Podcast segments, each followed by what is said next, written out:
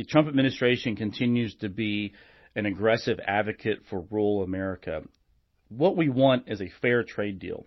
China is one of 200 or so countries. They obviously are a big buyer of Kentucky agriculture goods, but it's important that we have a trade deal that is fair, one that that that treats our farmers the same as other farmers around the world.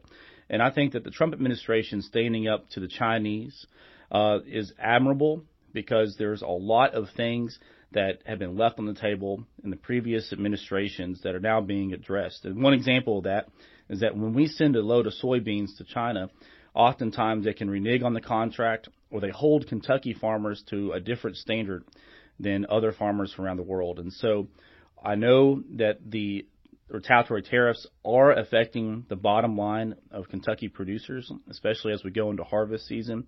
But it's important to realize that we are making progress in Japan. We are making progress with other countries. And that the best thing that can happen for Kentucky farmers in 2019 is for Congress to ratify the new USMCA agreement with Mexico and Canada. You know, Mexico's already ratified it. Canada's getting closer. But if we can get that passed, it'll demonstrate to China that we can complete trade deals on time and it will give us an opportunity to help Kentucky farmers in the immediate future.